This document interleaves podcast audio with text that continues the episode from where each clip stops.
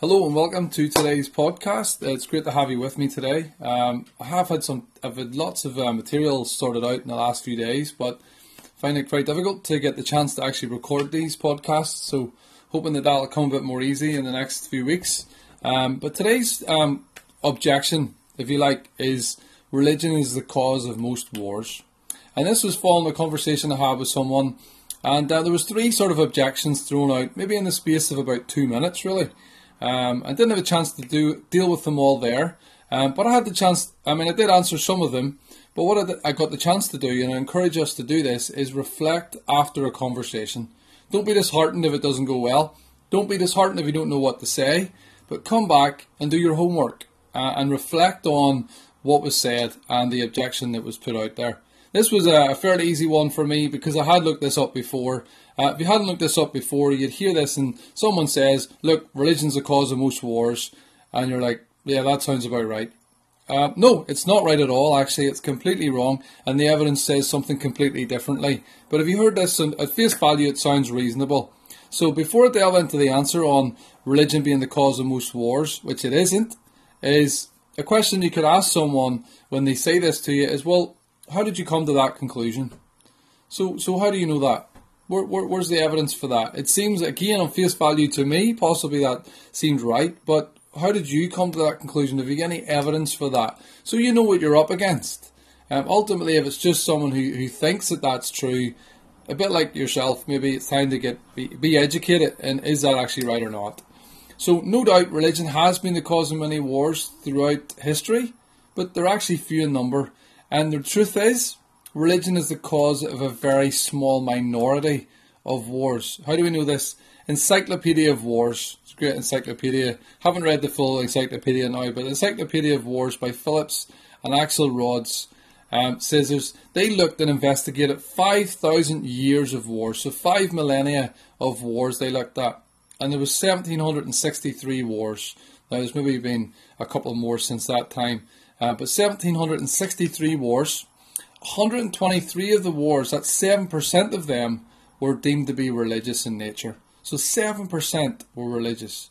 If you remove 66 wars, which have been waged in the name of Islam, that brings the total down to 3%. It decreases to 3%. 3% of all the wars that we've had in the last 5,000 years has been down to, to, to religious reasons that, again, excluding Islam but only 7% if you consider all religious wars.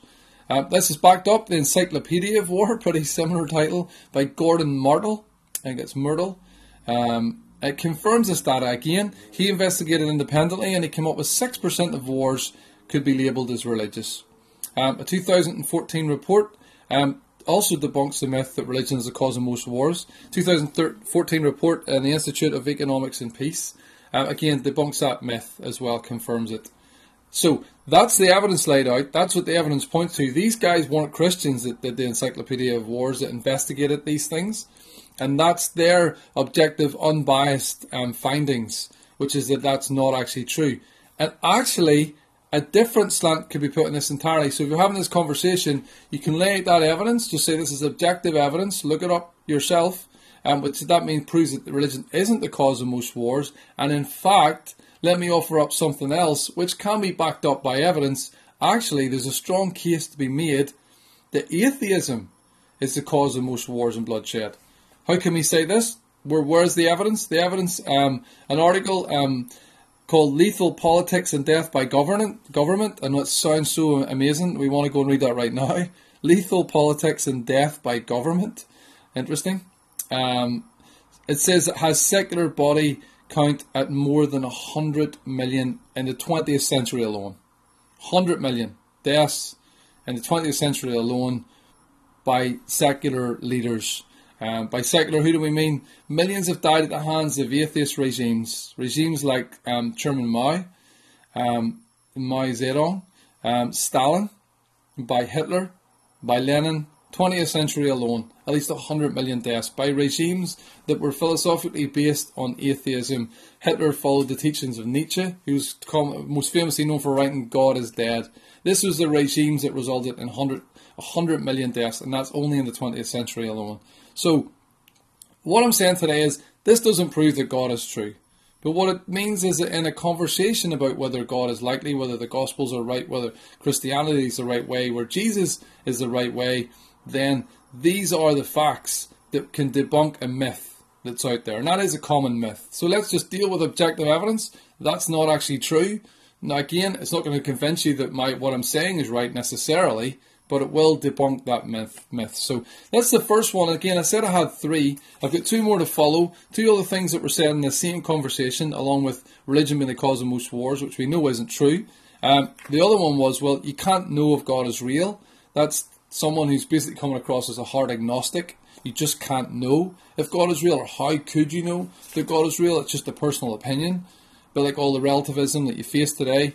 Um, and the other one that was thrown out was no one can really, there's so many interpretations of the Bible, how could we possibly know what's right?